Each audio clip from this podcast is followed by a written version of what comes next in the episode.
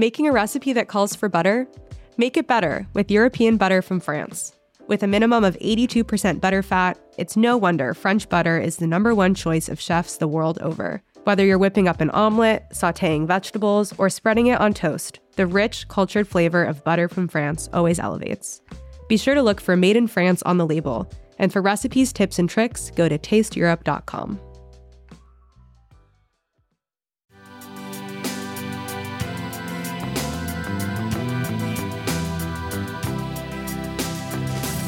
because a lot of our guests are new and figuring things out. So it's almost like you can kind of hear the things that they're really excited about, the things that they're really thinking through. And so making sure that our questions really give our our guests a sense of, okay, we're in this together. Like we're just walking and getting a coffee. This is Taste. I'm your host, Aliza Abarbanel.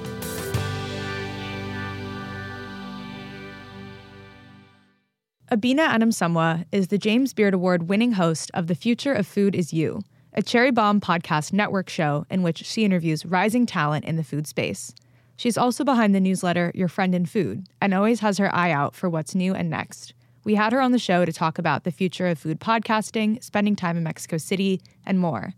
Also on the show, Matt catches up with Margie Nomura, a UK podcast host with a lot to say. We hope you enjoy.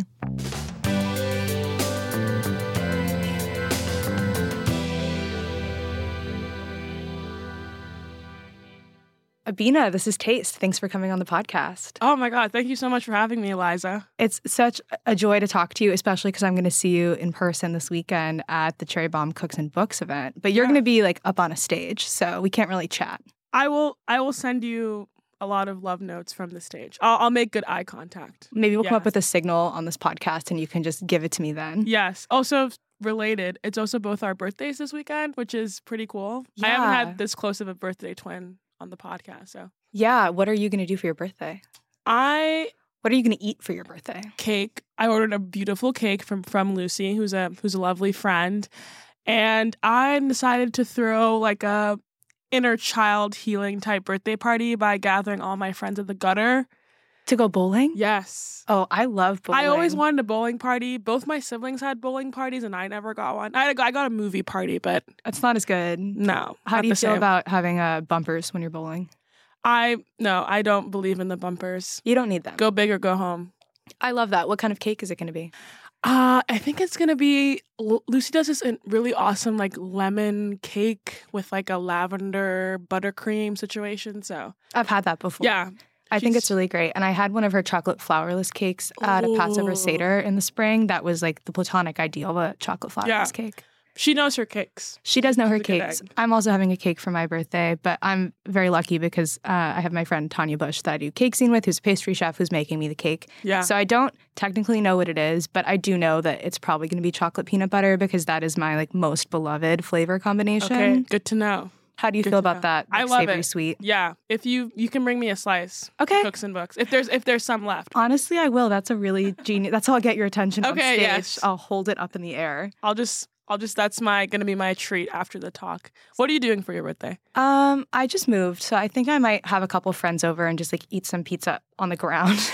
Honestly, next best option. Yeah. yeah. I think I need something low key, but okay. that's the vibe. Um, yeah. And this is going to come out right after Cooks and Books, so yes. I don't mean to make our listeners jealous who didn't go, but I'm wondering if you could tell me just a little bit about what that event is and what specifically you're going to be doing there. Yeah, so Cherry Bombe is a media publication that celebrates women in and around food and drink.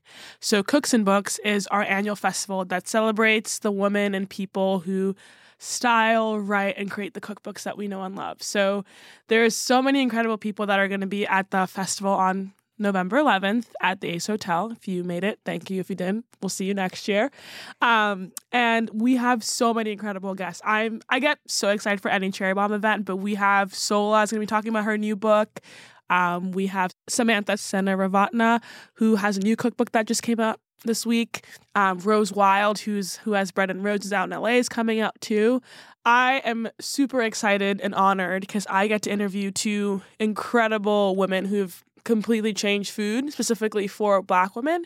Klancy Miller is an author and she used to have this magazine called For, for the Culture and she wrote this incredible anthology called For the Culture which is about black women and femmes in the food world around the world, which is so beautiful. And also, well, we, we will both be in conversation with Dr. Jessica B. Harris, who is a legend in the food world. She has written over 13 cookbooks. Um, I think the one that most people will know is um, High on the Hog, which there's also a Netflix show that she's done about that. And she just has been able to offer such a rich and detailed understanding of the foodways in the US, particularly as they relate to the African diaspora. Um, and so it's be such a great conversation on the culture. Also, Klancy and Dr. Harris have so many things in common. They're both Francophiles, they're both only children, they both grew up in the North, in the Northeast, um, but they also both really know how to celebrate and admire women in food, especially Black women. And I think especially as a black woman who's coming up in food, it's just like getting to talk with your heroes. So yeah, it's it's gonna be really awesome, and yeah, I can't wait to to see everyone who comes and. Yeah, I, I hope we get to do more stuff together soon. Yeah, I'm really excited to, I mean, be at the whole event, but especially to be at that panel. I think that both of them do such a good job of like talking about the current moment that we're in, but rooted in historical context, which I think um, it can be so easy to talk about trends and things that are happening right now in food, but to remember that like this is all part of a larger heritage and lineage is so powerful. Yeah, no, that's so beautifully said. And I think they both understand the historical impact, but also the necessity to really know where we come from. I think even reading uh, Dr. Jessica Harris's uh, memoir, My Soul Looks Back, you know, she talks about very, it's almost like casual. She talks about, you know, getting lunch with Toni Morrison or like going to James Baldwin's France house or, you know, meeting people like Maya Angelou and developing friendships with them.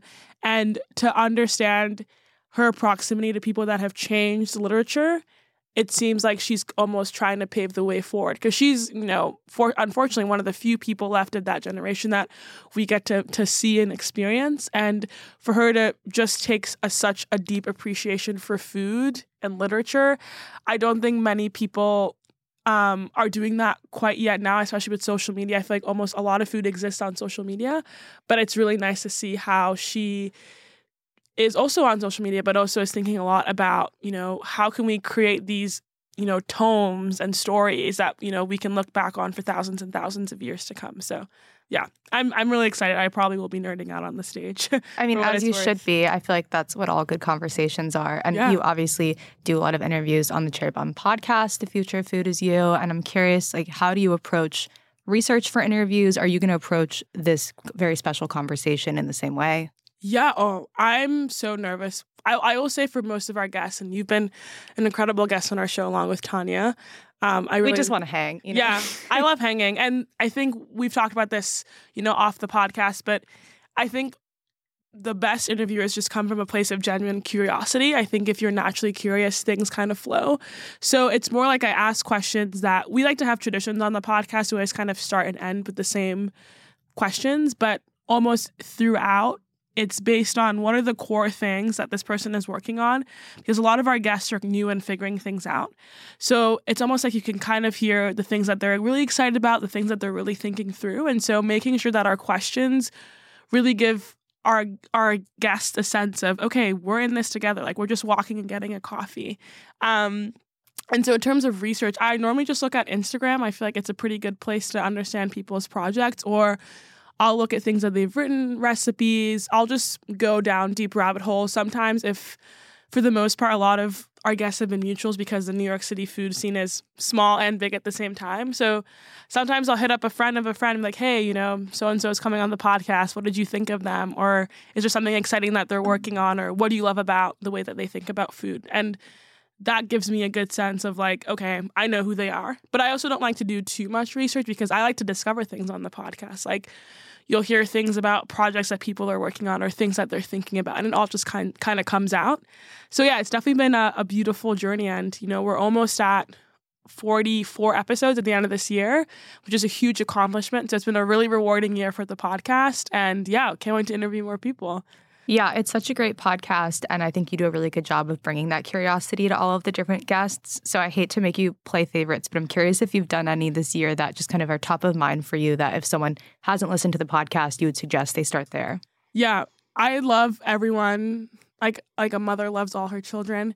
I will say the one that I get a lot of love for, or the one that a lot of people reach out about saying I really love this podcast. Um, we interviewed a woman out in Mexico City named Odette Olivari. So Odette owns this gorgeous bakery, which is ep- eponymous. Um, and she is just so sharp, and I think she's been able to capture the essence of like the traditional boulangerie, but also with this heart of you know the Mexican art of sobremesa and taking care of your community through food, and I think that's really beautiful.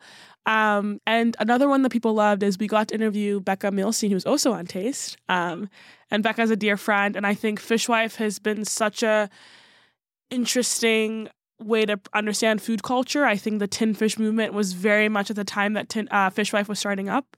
So it's really interesting to see how Becca thinks about sustainability when your product is so trendy. Um, I would say honestly, you guys had such a great one. I think you, um, you guys being Aliza and Tanya, I think writing is such an art and a very tough art. And I think a lot of people who want to write oftentimes don't know where to start. But what I really appreciate about both you and Tanya is you talk about the joy of like community and creativity, which I don't think a lot of people realize is the key to success. Like every job interview, even getting the podcast was all rooted in community. It wasn't ever like, oh, I want a podcast. So I think you both, I think, gave people a lot of hope of just like, if I find myself in the right places, if I really hone in on the community and the people I love, then it's so much easier for me to find the projects that I love too. Yeah, yeah. I, I, really appreciate obviously the compliments, but all of the ones that you just mentioned, I think are really great episodes. Thank and you. I want to go back to Odette because I know that you spend a lot of time in Mexico City. Yes. I'm curious, like, how do you enjoy eating in Mexico City? I assume you go to Odette's Bakery often. Almost too much. My partner, so I have this tradition where I play tennis very close to Odette's Bakery. So it's not like, oh wow, I've played a solid two hours of tennis. I'm gonna go to Odette's Bakery. But now my partner and I are like trying to get our health groove on. So he's like, okay, you can only go once a week. Or like after you have a, a really good match. Yes, like I have to like win basically. So I mean, it's not bad for me. But um, what's your victory pastry there? Oh my gosh, she has these incredible kouign-amanns that are just like they've got that perfect like sticky layer on the top. She also has this, oh, her cookies. Her cookies are what are God's gift to this earth. Whoa. Um, she has this white chocolate macadamia one and this matcha white chocolate one. Ooh, I'm probably getting emotional just talking about them, but they're incredible. And all her other stuff is great. If I'm like having a party, I'll bring one of her big meringue cakes over. And it's like well priced too. Like you can get a solid, I mean, depending on the peso dollar exchange rate, you can get like a good spare of stuff for like 10 bucks there. Like yeah. it's pretty good. I yeah. feel like the cake culture in Mexico City is so cool. On my yes. last trip that I was there, I went to um, Pasteleria Ideal that has like oh, all yeah. of the jello cakes and the two layers. If you go to Mexico City, this is my like biggest travel tip for people. It's in Centro, so you can yes. be in this historic neighborhood. And if you go on the second floor, you can look out over the bakery and yes. see people walking around with the platters and like loading up all of the different pastries yeah. that they want. It's like watching a ballet. It's yeah. so beautiful. It's also Centro has a lot of good people watching galleries. Like if you go to Sanborns, for instance, Sanborns is almost like the diner, I would say, of Mexico City. It's like if you need a classic like plate of good carb protein refried beans, it's a good place. But they the one they have in Centro, it's similar to what you were saying about Pasteleria Ideal. It's it's got like a square where you can people watch, but also there's a really incredible balcony view, so you can see this alleyway of people coming up and down to like visit around Centro, and it's really close to um, Palacio de Bellas Artes, which is like the museum. So that's really fun. But to answer your question of how I eat in Mexico City, um, it's so funny. I think I've been there now long enough where when I first kind of started spending more time there, like living there. Because your your partner lives there? Yes. Okay. Yeah. So I, I go back and forth between there and New York. But I initially was like, okay, let me check off all the restaurants and let me, let me get a really good feel of the restaurants. I feel like now I have really good restaurants. And also, it's been a really good season. A lot of new restaurants are opening up. And I have like places that are just like my ride or die. So we've had a lot of friends come visit, and so we've been going a lot to Choza, which is like my favorite place. I, it feels like Cheers when I walk in there because I love Dave. They spin these incredible records on the weekends. They do, and it's kind of like Yeah. a Mexican accented Thai restaurant. Yes, exactly. So Tyler used to be over at um, Llama Inn, and and then like in the Llama group, basically. Here in New York. Yes. And so he moved out over there and he's so great. I see him like I've been there in the last couple weeks like three or four times and it's beautiful. It feels like you're kind of up in the city but you're it's just got this like rainforest element to it and they're cooking on like these huge like open flames and the star dish is like they have this giant fish dish that they almost serve on like a half sheet. And so it's got, you know, herbs, lettuces, this giant fish, and sometimes they mix it up. Like the one we just had was covered in this like spicy tamarindy type sauce mm. And this like giant heaping like pile of rice. So you're just basically making these little like protein fishy tacos.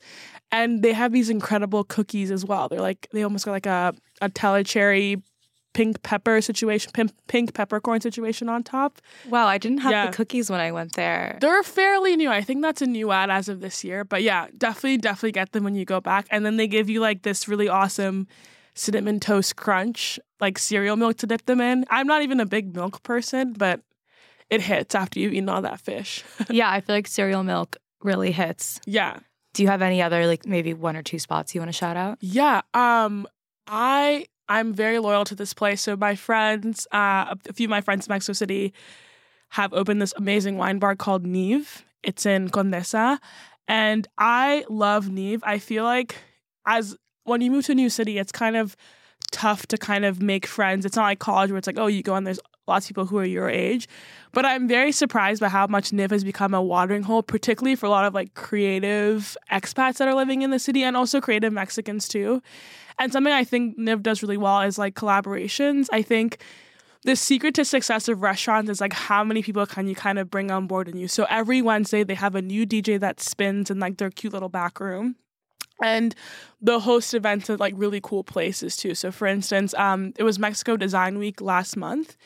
And to kind of celebrate the end of the week, they hosted this party in in partnership with some other people at this empty like pool called La Piscina. Cool. And so like you have all two like a huge crew of people just like dancing in this empty pool. The DJ's like in there. There's like shrubbery all around. I'm dying right now. 'cause I love to throw a good unconventional party in an empty pool. Is like Yeah. my dream venue. Okay, Cake Zine Mexico City. I need to Yeah. find a way to have it in that pool. Honestly, because we were in Mexico City for Cake Zine in January Yes. um, at Index Art Book Fair um, with the Casa Bosques people because they sell Cake Yeah. Zine. And we met this amazing baker. Her handle and her like baking mononym is Queremos Pastel. Yes. She's a really great artist. Her name is Ananda. Um, And I'm just dying to do something with her. Yeah. Okay. Well, I'm I'm manifesting that for you. And also, I think something about the wines of Neve is that sometimes when you go to Mexican restaurants, you don't really see Mexican wines, and so I think they do a really good job of curating an exceptional list of you know. Mexican wines, Spanish wines, French wines, and they have a really good menu. I think sometimes, like a lot of restaurants that want to do one thing skimp on the other, but the food is very like bistro quality style. Um, and then the wines pair well as well. So you can go and have like a really solid dinner with friends. And like I've been to Niv and just sat out outside for like four hours just eating and chatting and catching up with friends. So that's a that's a favorite spot. Yeah. Okay, I have to go to all of these places. Yes. And I love hearing about how you like to eat when you're traveling. Mm-hmm. I feel like travel must be a big inspiration for you in terms of the way that you kind of conceptualize food culture. Is that Yeah. right? Oh, one million percent. I think I grew up. So my dad is an agricultural economist, and so he spends a lot of his career traveling. Like, I think it's almost a race now between when my dad is on a plane and when I'm on a plane. I think we've racked up fairly equal miles. Um, I think for me, I think especially being in my late 20s, it's almost like I use travel as a way to kind of connect with myself. I think people use different means to connect with themselves, but the thing about travel is like no matter where you are, you kind of have to eat. And you do have to eat, not kind of. Let me make that clear. Um, but what's beautiful about travel is that you really get a chance to understand a culture through food. I don't think there's any way to understand or feel connection than through food. Obviously, you can learn the language, you can learn the cultures, but it's almost like when you get off the plane, like what are the questions that you're asking? I love to ask like taxi drivers, like where do you go to eat? And I found some incredible recommendations that way. Um, but I love that tip. Yeah, it's a good one. Also, it's just like it's nice to talk to people who are in service to you type of deal and, and, and keep it friendly in conversation. And a lot of taxi drivers will give you good tips too. And like I, I love that so much. Um, but yeah, I think taxi yeah. drivers like to show people the city also, and they have their favorite spot, and they're excited that they get to show that. Yeah, and also it's like once you kind of see where people are eating, the rest of the stuff kind of falls. Like for instance, in San Sebastian, which is like it's almost like their entire downtown area or like that little old the old town part of San Sebastian is all dedicated to food. Like each spot has a pincho. So pinchos are for those of you who don't know, they're these like little snacks that you just kind of eat while you're drinking and you drink them you eat them with cider or a beer. And it's like you walk around this like i want to say maybe half a mile radius. You can fact check me on that. And it's like each place you get like a little pincho and you drink and then you go somewhere else. And so you kind of get to watch people and how they're deciding. You get to know oh this is the really popular spot or this place like doesn't have as many like people but the stuff's still really interesting. Um mason from turkey and the wolf was in San Sebastian a few days before me. And he obviously was like, he almost kind of like did the, the span of the land for me because I we had a lot of the similar places, but he was like, go to this place for the cheesecake, go to this place for for like. That's a great the, person the to be scouting for yeah. you. Yeah, shout out Mason if you're listening to this. Um, go to this place for like the place with the sardines and the tuna and yeah, I just think travel and food are just such great ways to explore and understand the world and feel more connected, especially if you're someone that has kind of grown up not really knowing where you're from. Um, and so, yeah, I think that's been like a very core identity to, to how I would describe my, my life in food. Mm-hmm. So, talking about travel in this way, I'm curious if you could tell me maybe two or three places you've been recently that really impacted you, and then what's next of where you would like to go eat if you could go anywhere. Oh, yeah. So, my partner and I did, uh, I want to say, two and a half road trip from Paris, well, technically Normandy. We, we stopped in Paris twice. Um, where we got to see each other. Mm-hmm. Um, and we went all the way to Madrid. And this was like a good chunk of our July. And honestly, the whole trip was really fascinating because almost every day we were in like a different city trying out new things. And we got to really understand the niches of both Spanish, Portuguese, and French regions. I would say Bordeaux was like one of my favorite cities.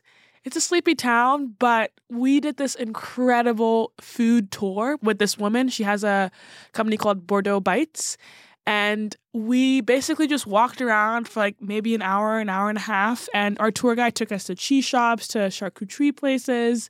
Um, we got we picked up some wine. We met we met this guy who's trying to do cheese and beer pairings. And then we walked down and sat down in this old cellar and just like sat there like sampling cheeses. And I feel like I've loved cheese my whole life. I'm I'm very grateful that I'm not lactose intolerant. But just tasting like fresh chèvre, which is like goat cheese, and it's almost like you could taste the herbs that the goats have been eating. I was like, I almost could hear like the goats bang like in the back of my brain. Psychedelic Yeah. cheese. And just like tasting country pate and all these different things. It was just like a very mind blowing and fulfilling experience. And I think when you get to appreciate a country for the things that they're really good at, as simple as they are, that's really beautiful. Um, I also was recently in Texas. Um, so the James Beard Foundation invited me out there for. They have this um, Tasting Texas has this new festival, but a friend of mine, shout out Jessica Jin, she is a San Antonio native, and so when she heard that I was going there, she was like, "Oh, you have to get like a traditional Tex-Mex meal." Um, and I love Tex-Mex. I love queso. I love that that whole vibe. Um, and San Antonio is actually a UNESCO gastronomy site because of Tex-Mex. It's like one of the places. Oh, I didn't go. know that. Yeah, Wow. yeah, it's, it's pretty cool. Um, and so I went to this really awesome like place called Mi Tierra, which is like it used to be a 24 hour diner, but it was opened in the 1930s by this couple. I'm I'm I forget their name, but it was a three table cafe for for workers who were working in San Antonio. But it's now this huge room, and it looks like you're inside of a pinata. There's just like decorations everywhere. And I just sat there by myself and um, I got like a traditional, you know, Mexican plate with a crispy taco, a flauta, a tamale, refried beans, of course. And yeah, had some like some of the best dessert I've had. So I would say those are the two that have have changed or I've really come to appreciate food. But I'm like every other girl on this planet. I want to go to Japan so bad. Um, I feel like it's a trip that I probably have to invest in a little more because I I know myself. Like I was talking to my partner about, it and I was like, he's like, you're overthinking this trip because it's like I want to go for two weeks, but I know that I want to make the most out of every day. Whereas I feel like sometimes when you travel to Europe, it's like you can spend a day doing nothing.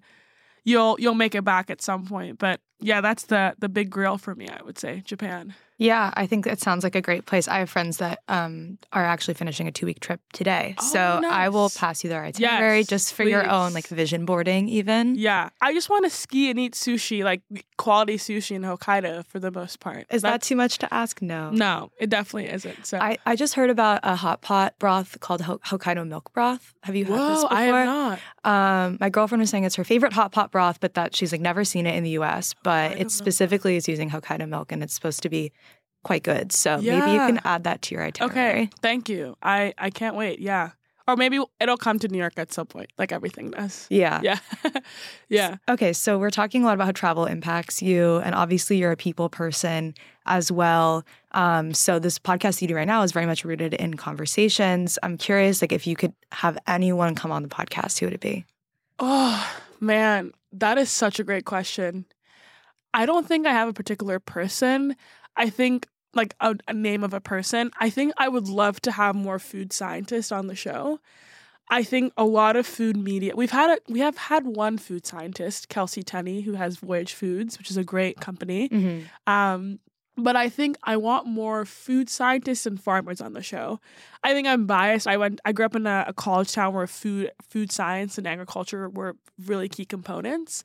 And I also think they are someone that we don't really talk a lot about in the food media landscape. We talk a lot about chefs and curators and winemakers and all those things, but those two profile types are very fundamental to what we eat and how we eat the things that we eat. And so, yeah, if there are any young PhDs out there, you know, I got a podcast. Please hit my line. I have a couple ideas for you, actually. okay. I think it's so cool. I feel like uh, food science is not something I know a lot about, but I Yeah. recently was reading, there was this great piece in the New Yorker about uh, the Taco Bell innovators, like the people that invented the Doritos Locos Taco. Oh and my gosh. like the years of trialing that they did to figure out how to get it to fry perfectly and not break. And yeah. I was like, wow, like this has profoundly impacted me and I didn't even know it was a job. Yeah. No, I I was so lucky when we were in Seattle for one of our future food view events. We got to visit the modernist cuisine lab lab. And so cool. which is like it's like food and science and I, I just it kind of healed my heart i was like a kid in a candy store there um, but modernist cuisine is this publication that was started by nathan i'm gonna butcher his name um, but he was like an og at microsoft but had this deep passion for food and research and couldn't find the things that he wanted. So naturally he started to publish volumes. They're thick. yeah like we we have like a set at home at my parents house and there are these volumes about like the fundamentals of cooking. And so they're working on a book i will not say.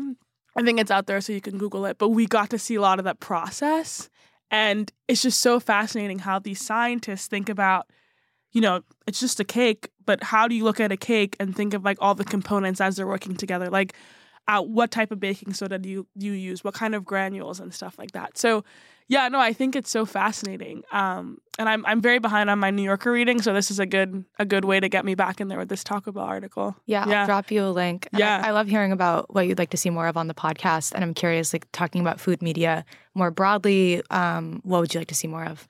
Yeah, no, that's a great question. I think we need to see more process. I think I think a lot of friends are feeling quite fatigued over Instagram, especially food friends. I think there's a lot of pressure to be perfect and a lot of pressure to kind of figure out what style does and doesn't work. It's almost like someone can post a really good video and then it's like the algor- algorithm brings you down or you post like something that you did like just with your eyes closed and it does really well and it's hard for a lot of creatives to really know what is successful when you you can't control how people are seeing your stuff. And so I think seeing more process, more writing. I love reading. I think that's it's been a huge joy of mine. I've really loved how a lot more people are also going on to Substack.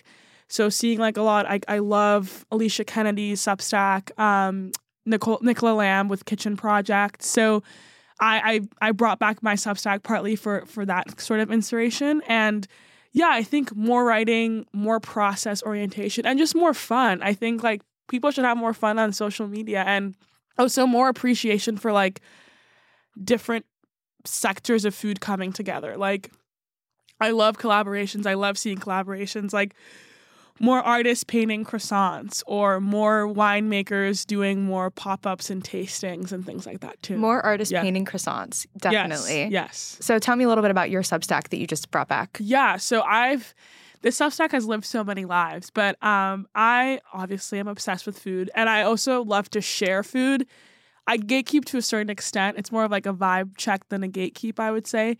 And so my Substack is called simply Your Friend in Food, and I just love sharing. So it's it's part like the things that I've done that I'm really excited about. So like recipe things that I'm testing out at home, things I love to riff on, and like links that I love. So I'm still figuring out the format. Um, it comes out on Sundays. I realize Sunday is a day that I enjoy writing. And yeah, and so there's just sort of different things, and I'm hoping to grow it just not in like, oh, I need like 50 bajillion subscribers by the end of the year, but more just like, I love sharing food with people, and I feel like I've gotten to experience so much food in such unique ways, and I want people to feel a connection to that. So, yeah, definitely more to come. Yeah, I love the sound of that. And I think like it reminds me of what you said earlier about traveling and how you literally have to eat. I think that recommendations for recipes or techniques or just concepts are something that we all could use more of just because there are sometimes I feel like all I do is do the dishes and cook. Um, yeah. like, this is like all I have time to do. But I feel like anyone that can have you like be thinking about things differently, it's worthwhile. Yeah, and also like I think something that I'm really priding myself on is honesty. I think there's so much content and there's so much reviewing out there. And I want to be like, look, everything that comes into this newsletter, I have tried. Like even if I'm getting I am not getting paid for anything or any sponsors yet, but everything that goes in the newsletter I have like put to mouth because there are a lot of Substacks where it's like, okay, you're recommending a gift guide, but how many of these things have you tried? Or you're recommending this, but how many things are you really like have you really gone to experience? And so it's almost like, let me be your experience concierge, to, to put it in like a, a light way. And these are things I generally enjoy. If I don't like it, it's not going to be in there. So, um, yeah, also, I'm always looking for ideas. So if there's something you want me to go experience, please let me know. Hit her line. yes, it's open. I love that. And to close today, I want to play a little like rapid fire taste check with you. So I'll Oh, give you some categories. You can tell me what comes to mind. okay, let's do it. Okay. Um, go to bodega snack. Oh, a chopped cheese with with a lot of spicy mayo. Nice. Um, favorite podcast. I'm gonna be boring and say the daily. I like to know my news. It's, yeah. it's important. yeah. favorite cookbook. Ooh. Hmm. It's a tie between salt, fat, acid, heat, and I will say um, the Food Lab by Kenji Nice. Lopez Alt. Yeah. Okay. Favorite food TV show. I'm a barefoot Contessa girl through and through. She's she's the best. she's everything. She's everything to me. Yeah. Shout out Uh, Ina. Okay. Um, most underrated New York City restaurant. I would say Wu's Wonton King. I think it's so hard. I have a really big group of college friends that are blessed, blessedly still in the city. And sometimes it's really hard to find a place that will fit a party of eight without you booking in advance. And if you're smart about it, you have a friend go at like 4 p.m. to get a spot at 9. You bring some bottles of wine. There's no better place in the city to just eat with homies. Yeah, I just went to a 30 person 30th birthday at Wu's last weekend, which was Yeah. kind of insane, but they made it happen. I mean, Yeah. they pre booked, but the fact that you can do that at a restaurant in Manhattan, I think is kind of special. and also not like I'm someone that doesn't love like expensive birthday parties. I think it's nice to be able to have everyone come and be comfortable and I think that's a solid place where the food's really good. You can be a little extravagant like get a giant pig or a bunch of giant crab legs, but still like if you just want to order a bunch of rice and, and meat dishes still, that's no problem too. Yeah. Completely. And they do like kick you out when your time is up. So we did our cake in the park across the street, which I would just say is a hot tip that worked very well. Yes. No matter the time of year. It's also not not that cold, unfortunately. Yeah. Climate Okay. change. I know we talked about Mexico City, but um, favorite Mexico City restaurant. Ooh, I'm gonna have to say Contramar. It's it hits. Good Sunday lunch. Good friends are in town. Bring the parents. Impress someone. Yeah. Perfect. Mhm. Okay, most used piece of kitchen equipment. My microplane. Yeah, I think I can use that for every single meal for the most part. Yeah. Definitely. Uh, and to close, a fictional food that you most want to eat. Anything Studio Ghibli. Give me it all. Yeah. The Spirited Away. Yes. Like, I would turn into a pig for sure.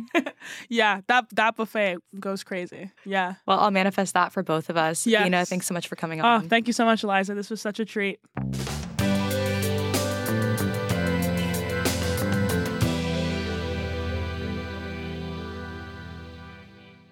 Margie Nomura, welcome to This Is Taste. Thank you so much for having me. I'm so excited to be here. Oh, well, you know what? We rarely get to talk to chefs and content creators, writers, journalists in the UK. So I want to, like, I'm going to be a little selfish and, and we're going to tap in about what's happening in London and throughout the, the, the region and the country. But, but first, I wanted to get a sense of your background. Tell me a bit about what was food growing up for you? Absolutely. So I think I was very lucky looking back that I grew up in a family that really cared about food. My mum is an amazing cook. And so food was always this really important element, uh, but not just the food itself, it was the whole process of sitting down to meals together. And I think that's where I learned that food is so crucial, not in terms of just needing it for sustenance and being this amazing thing that we can enjoy, but it's bringing people together and the conversations that you can have over food and how important that is which actually when i think about it is like the very premise of of what my podcast is. It's the stories behind the food that we love and and why it's so important to us. So i have these lovely memories of being with my mum in the kitchen podding fresh peas making scones, licking the cake bowl, as I'm sure Yeah. lots of lots of people can remember from when they were little. Um, but my mum, there were six of us on my mum's side, six children. So uh, it was quite a lot of children to cook for. So we had all the classic, you know, lasagnas and shepherd's pies and things that probably slightly easier to make uh, for a crowd. But then I don't know, she was just such a good cook that there are a few standout dishes that I still make to this day. And when I think about them, I just feel so nostalgic about them. Did you ever get a sense growing up that you were like living under this weight of British food being bad? And I say this with all respect. My grandfather was born in Liverpool. I've a British family, and and really, as Americans, we have this like rep this like thought still to this day. Like maybe it goes back to like Monty Python and how food is bad in the UK. Did you did you feel that pressure? I think when you're a child, you're not really aware of any of that. But definitely as I got older, I mean, I think it's very unfair. I think it started out being quite fair. uh, that, Right. that, that that was what people believed but but i think now to say that is is really very unfair because it's so varied and i think i think if people are saying that they haven't really been here and they haven't actually experienced what british food is because british food is great. And there's so much to celebrate and so many traditions within that. Like if i you know, one of the things that my mum used to do without fail, and she was very militant about, was a Sunday lunch. And I feel like that's quite a British thing. Um, having a, a roast, a roast lunch every Sunday, always roast potatoes. In winter, it would be, you know, delicious roast chicken with wintry leeks and cannellini beans, homemade bread sauce. And then in the summer, the same occasion, it would always be this this special event, but it might be roast chicken with roast potatoes and a gorgeous salad instead. Um, so I think no, there's so much to celebrate about about British food, um, and yeah, I feel I feel quite upset that, Yeah. that Well, that's still the It, well, it's an extreme tell if you're like an uncultured person if you have that take that British food is, is quote unquote bad because obviously it's it's uh, further from the truth and and really if you visit you see the multicultural nature of the country Mm. but also how um you know some of the the best chefs in the world have been trained in in in Europe and are cooking there. Um, yeah I love the the Sunday roast and, and tying um, food to a time of, day and a week reminds me of Mm. I'm, I'm a Jewish, so like the Shabbat tradition of Friday night, and it's something very special when everyone in culture can come together and have a meal around a speci- specific time. So you were every Sunday. You were, were you getting family together? How does the Sunday roast work? Yeah, so it's just well, it's it's either Sunday lunch or Sunday supper, and I think uh, different families do it differently. But but for us, it was always Sunday lunch, and there's something really comforting now. Just as a grown up, even if I'm not with my mom, I know exactly what she's doing on a Sunday at lunchtime, and I find that's just a really comforting, lovely routine. Like I think someone I was speaking to someone recently about how how routines like that throughout childhood that your parents sort of instill in you it actually it actually gives you this huge sense of of loyalty like it's your parents are teaching you about more than just a delicious food or an occasion they're actually teaching you about about loyalty and what you can expect mm-hmm. from them in in more ways than just that isolated incident which i thought was a really interesting way to think about yeah. it um but yeah i that's that's just what it's that's how we've always done it in our family. Yeah. and um, it's something that i now i'm doing with my husband and our children. And it just yeah it feels like a really special thing that i, I actually look forward to it all week. Yeah no definitely. It's it's to have those traditions um, codified in your life is is special. Uh, you you studied at the world renowned ballymaloe uh, cookery school in in I Ireland. Guess. But before that, you were at Oxford, and I'd like to get a sense of what is Oxford food like. I know that Oxford has you know secret societies and dinner societies and dining and food plays a role um, at the university. What was it like? Well, Oxford was amazing, and um, I felt very lucky to be there at the time. But as I mean, this is a generalized statement, but I think so often late teenagers, early 20s, you don't fully appreciate what you're what you have, if that makes sense. So, you know, you hear so much about Oxford when you're growing up and it sort of has this magical element to it. And then you get there and you know how lucky you are to be there, but you just sort of soon take it for granted. So I definitely, when I look back now, I I definitely have that slight feeling over it. In terms of the food, I mean, we were students, so going out to eat at amazing restaurants all the time wasn't really something that we were doing. But what it did have was this amazing sandwich culture.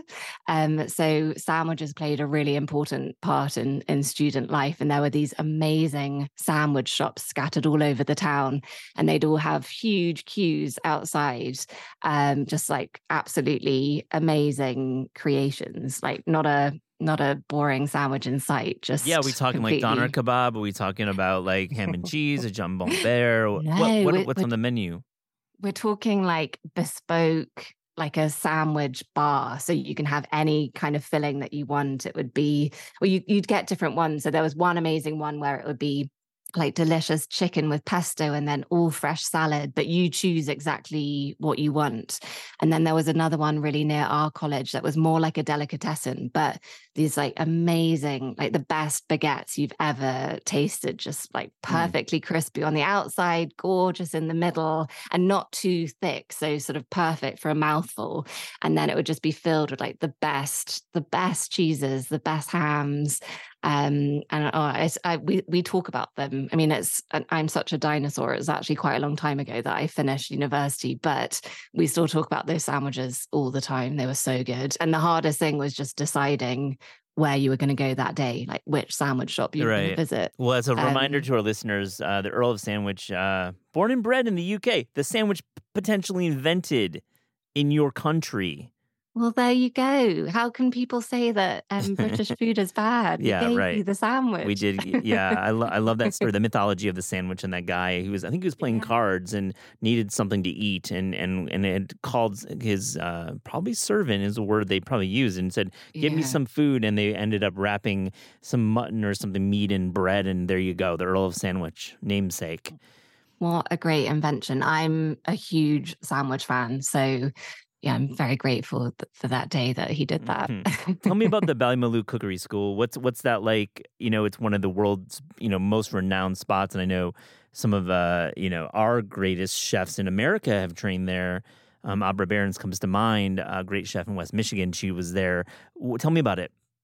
Oh, it's just amazing. So I guess I, there's like a bit of a story as to how I ended up there because I actually was training to be a lawyer.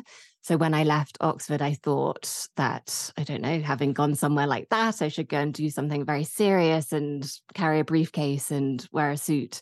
Um, and I tried, I did try quite hard to become a lawyer. I wouldn't necessarily recommend um, getting a master's in law as a good route to becoming a chef, but it got it got me to where I was eventually. Um, and uh, yeah, so I had a decision to make as to whether I was going to carry on doing law or whether I was going to focus on my, you know, true passion, which is food. And uh, I went to Islay, which is this amazing island off the west coast of Scotland. And it's so beautiful. And it's one of those places where you just feel a million miles away from anything else. And when I was there, I just had this I don't know, it sounds a bit woo woo, which I don't mm. think I am in general, but I just had this just overwhelming feeling of why am I trying so hard to do something that I I really don't care about law. Mm-hmm. like I, it would only ever be a job. And yet food is all I've ever really cared about. And I love to cook and I love to try different dishes and it's, you know, it consumes my whole life. So why would I not try and make that, you know, we're at work more than we're not at work. So it makes sense for that to be what I did for work. Um, but having decided that, I really wanted to go to Ballymaloe. So I rang them and I, I told them this beautiful story of my epiphany. And they said, Oh, well, that's great. Um, but we're oversubscribed. We've got, you know, 100 people on the waiting list. You'll have to come this time next year um, which was devastating in that moment. And yet, an hour later, they rang back and they said, This never happens. But just after we put the phone down, someone came into the office and they've dropped out. And if mm. you can come on a plane tomorrow morning, you can come. Wow. Trial by fire at the highest level. Honestly. Jump right in but it's just um it's the most amazing place so for anyone who doesn't know it's this it's um an, an incredible cookery school set on a on a on an organic farm. Wow. Um, so yeah. it's really immersive. You stay on site in these little cottages. Yeah. Uh, so you get up really early in the morning and they set you to work making stock and, you know, making bread and all the things that the students are going to need throughout the day.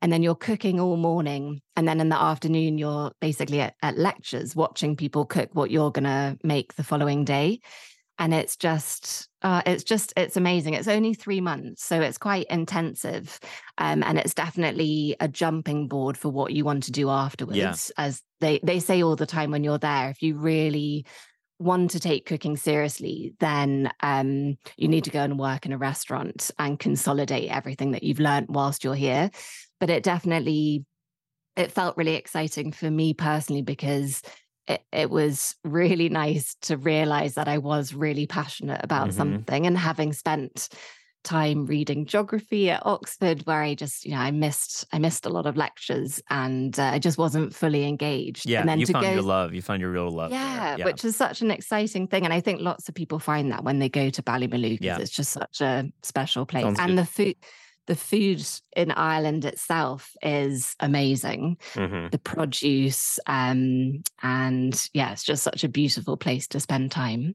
So I was just in London, and I just want to go over what I what I ate because I want I want you to give me a sense. Did I do, did I do it right? What am I missing? And, and follow up is going to be like, what do, can't we miss? So I went to Rambutan. Oh my god, just mm. love love that new spot in Borough Market. And we've had Cynthia on.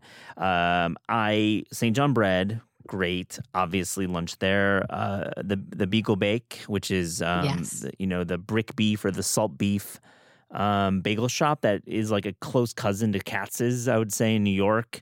But oh, I, do you think would you rate it up there with that on a level? It's a very unique thing. So this salted beef, let's get into that. Uh, I mm. am. It, I was new to it. Like so, it's basically it's an uncured salted beef um, on top of a bagel, smeared with um, a very spicy mustard. Um, you could say, yeah, it's kind of like like corned beef in a way. Um, no, I wouldn't put it up there to be honest. It wasn't wasn't on the level Katz. Katz is pretty much the top of the mountain. Well, yeah, but that's I, hard. Yeah, but I liked it. I, I like and that that Jewish section of Brick Lane is really interesting to me. What do you think about it? Uh, that that that dish. Yeah, I mean, I've been to Katz's, and so and like as you say, that's a high that's a high bar. So I was just wondering where it's at in comparison yeah. to that. But no, I agree. Delicious. I think that as a concept is always going to be delicious. Um, I mean, I'm sure you can get bad ones, but oh, yeah. Uh, but yeah, nothing can compare to Katz Deli, can it? And so I went to Brat and I had I, I thought that was like an outstanding meal, like all wood fired, open fired cooking. Is Brat still so good in your eyes, or are we have we moved on so- from Brat? No, no, we'd never move on from Brat. Brat's Brat's incredible. No, it sounds like you. How long were you in London for? Uh, forty eight hours. I I, Okay, I, so I went pretty hard, I must say. yeah, you did pretty. You did pretty well, I think. Yeah, and then I went to Jolene too, and. Jolene Bakery. Um, to me, cool ass merch for sure. So that's one. But Mm. second, wow, exceptional. The one on the east side Yeah. that I went to was nice. So Yeah, it's really nice. Oh no, you did. Um, you did really well. You fitted a lot in. So Margie, what did I miss though? I want to get your take. What's what's happening right now with the food scene in London?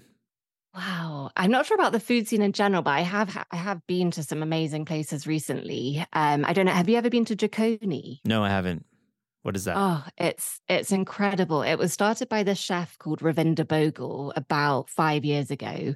And she describes the food as Asian fusion food, but it's sort of Asian comfort food with British and African and Middle Eastern twists. And it's so incredibly good. I think one of their claim to fame is that they're the only carbon neutral independent restaurant. But what that means is that they've got this amazing relationship with a local farm. And so the produce is incredible. And she's also she's a brilliant food writer as well. And I've followed her for years. Um, but she's so creative and really delicate with her cooking. And that was that was a standout meal. It was amazing. I think it's actually one of Stanley Tucci's favorite places to eat. Oh wow, yeah, local. He's living there these days. Good old Yeah, Stanley, yeah. yeah. Uh, and and and also in general, is there like a is there a trend happening right now with style of service or with it with like is there like a big cuisine or culinary movement that you're seeing? Um, I don't know whether something interesting that I think is happening that I've been reading about a lot and just observing is I think African food is beginning to have a moment, which feels really exciting because I don't know about you, but I, I feel like it's definitely been underrepresented underrepresented in the UK for a long time. And that feels like it's changing. Like there's um Ikoyi, which is it's got a Michelin star. Um, I'm going there next month. So I haven't been, but I've heard amazing things. And that the foundations for that are all sub-Saharan West African. And it sounds amazing. Um, so I think that's something that's really exciting. It's definitely getting as a cuisine, it's getting more airspace and more words written about it, which um yeah, it's always good to see something like that happening, I think. Yeah, uh, same in New York. You know, sub-Saharan African cuisine is is certainly um, getting more attention from media, which thankfully it's been long overdue. Restaurant Yeah. in Brooklyn called Department of Culture is is a place uh, run by Nigerian chef, and I feel there's just uh, we're just starting this era. So I'm happy to hear that's happening in London as well. Um, let me ask you, what was the best thing you ate this week? The best thing I ate this week. Oh, there's a really amazing restaurant near me called Chet's, which I actually I need to look it up because I think um I think the guy actually started in LA. Um and it's um it's it's amazing. It's it's it's fusion food. So you have like an amazing burger, but it's spicy, it's got heat. Um they do an amazing fried crispy rice salad, which is Mm. su- yeah, super spicy. It's got all the contrast of flavors going on and and textures. And it I that, that rice, crispy rice salad at Chet's is one of the best things I've had for ages. Well, Delicious. Chet's is on the list. Um, have you been to D'Ambrosi? Do you know Andrew D'Ambrosi? He has a um, a restaurant in Chelsea, um, and he's a former he's an American chef. He was on Top Chef season like three. Do you know about this place? no, I don't. I feel like I should do. You should know it. and I'm, I'm just going to shout it out now. I went and visited him, and I should have mentioned that on my on my visits. But Andrew is um, he's doing he's got a place in the Cotswolds. That's like his main home base. But he's got his place near the Chelsea High Street, and it's really you know he's such a tac- tactical chef in, in the best way. No, that doesn't read delicious, but it's it's beautiful food that's so smart.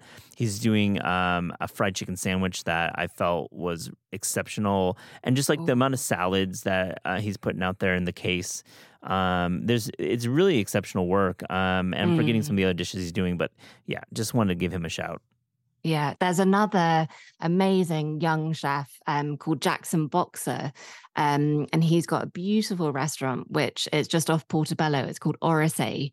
And the focus is definitely it's seafood heavy, but like the most amazing quality. And he's just, he's he's like I think he's a real I mean he's not a rising star because I always think that's actually quite insulting like he's he's already a, he's already arisen um he's a star. Uh but yeah his food's absolutely amazing and I think he's now opening a few different well he has different restaurants of different names and he's got one in the countryside somewhere.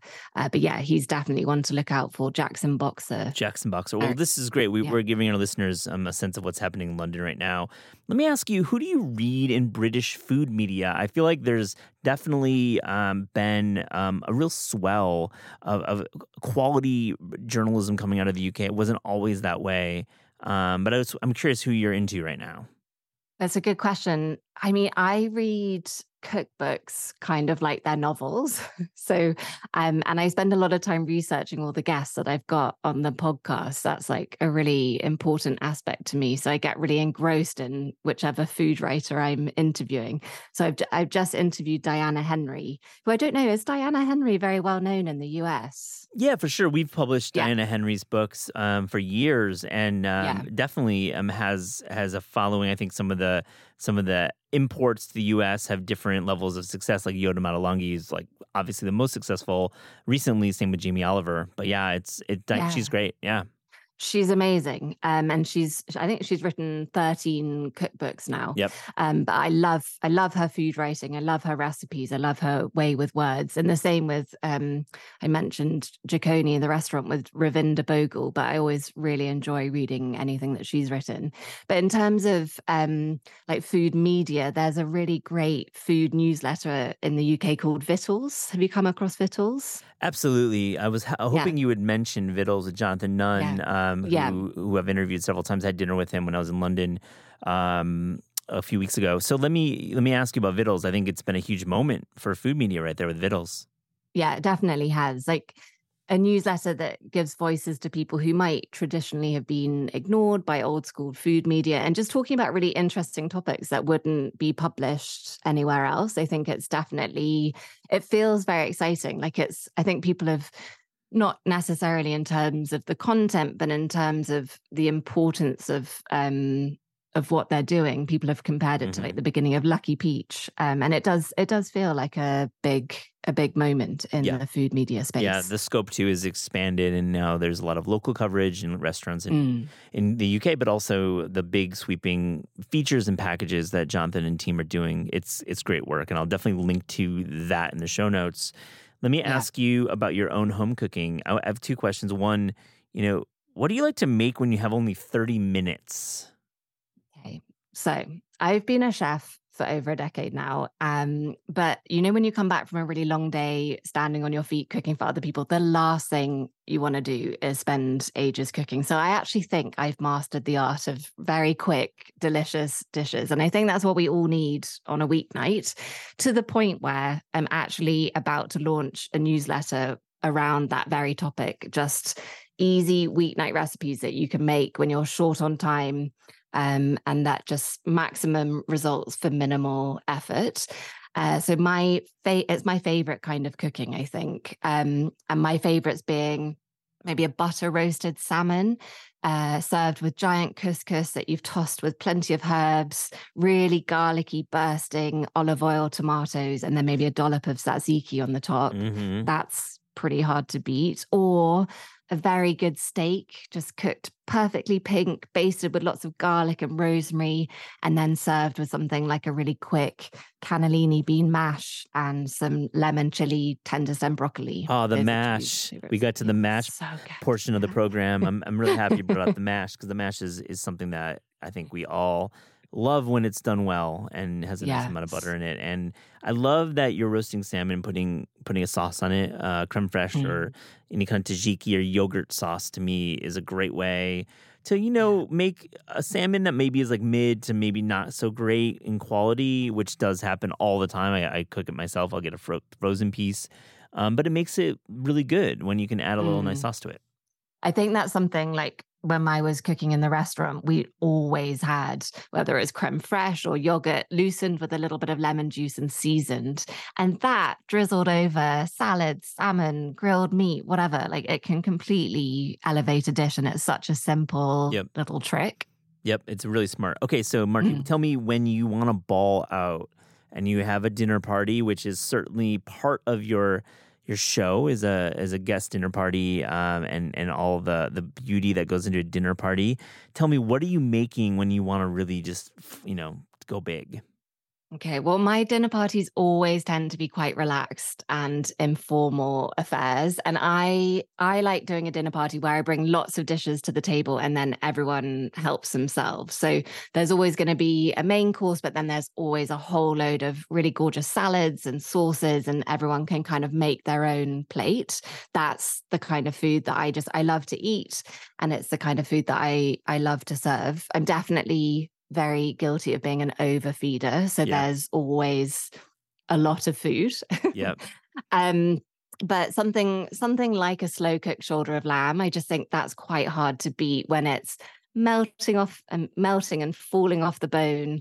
Maybe served with something like dauphinoise potatoes, buttery greens, a garlicky yogurt, and then something a bit earthy like a beetroot and balsamic salad just to counterbalance all of that Mm. richness. I love Like, potatoes yeah. dauphin. I love that you bring that up. That is, if you get the mandolin going, you've got a Mm. nice amount of butter in your fridge. You're gonna be Yeah. set with that dish. It's a good one. and and those are also great things like i definitely i have everything prepared the day before um so yeah definitely things that you can get ahead with and then then it's just a case of putting it in the oven or like even with the lamb you just want to get that whole thing done you can shred it pop it in the fridge and then when you're ready you just gently reheat. I think people are scared of reheating food um but we shouldn't be scared because you know when you're working in a restaurant you know say you're serving a risotto you've you've prepped that earlier in the day and it's 95% cooked and then when someone orders it you're just finishing it beautifully in the pan so i think people shouldn't be afraid of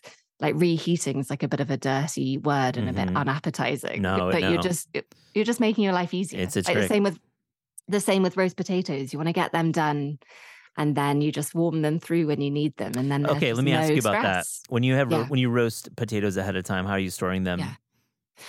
Just just cover them put them in the fridge like nothing bad will happen bring them out to room temperature really nice hot oven and and yeah you'll be good to go Yeah. i do that all the time Get that oven to like 450. Make sure it's clean so you don't smoke up your house. And then yeah you get the reheating of potatoes is definitely super chill. You just uh, also never microwave potatoes, like, please, no please. that, you can have a very sad potato Very sad. Yeah. Um, on This Is Taste, we ask guests about their discerning taste. So to close this interview, here's a little rapid fire, fast and furious taste check. Are you ready, Margie? i don't know okay yes i can do this i'm Okay, ready I know you can. The best AM pastry with coffee. um an almond croissant The best dessert. it has to be tiramisu Oh, nice. I mean, what makes a good tiramisu? Is it the booze or is it the cream? not too much booze the cream is obviously very important and i don't want the fingers too soggy Agree hard. I think they need to be crisp and you need to actually realize their fingers so they don't disintegrate. You know, yes yeah totally yeah. agree. The best bread, hands down. Ooh, um, I think that's got to be a freshly baked baguette, like a really, really good one. I think that's hard to beat. Real hard. Your favorite dinner party dish to make as a host? Um, the the slow roasted lamb I've Yeah. already talked about, or something like my go to is roasted chicken thighs with the bone in, the skin on, lots of salt on the top. Get them really nice and crispy. They just they never let me down. I'm so glad you brought that up. They're they're pretty much idiot proof. Um, when you get like that high fat content cut, like the thigh on the bone, always on the bone, not the boneless. If you can Yeah, help it, you can like definitely mess those up. Like cook them like 30 minutes over, and they still will taste great. Yeah, they'll still be perfect. They're so good, and you can just serve them with so many different things. Uh, yeah, they, as I said, they never let you down. Never let you down. Your favorite dinner party dish to bring as a guest? I think maybe it would be a pudding or a dessert. Yeah. Um, because I think that's something that can stress people out when they're hosting and maybe they haven't always got time for. So taking maybe a big tray of brownies, that always goes down well. Brownies. Wow. I feel that is Yeah. like truly one of the most American pastries around.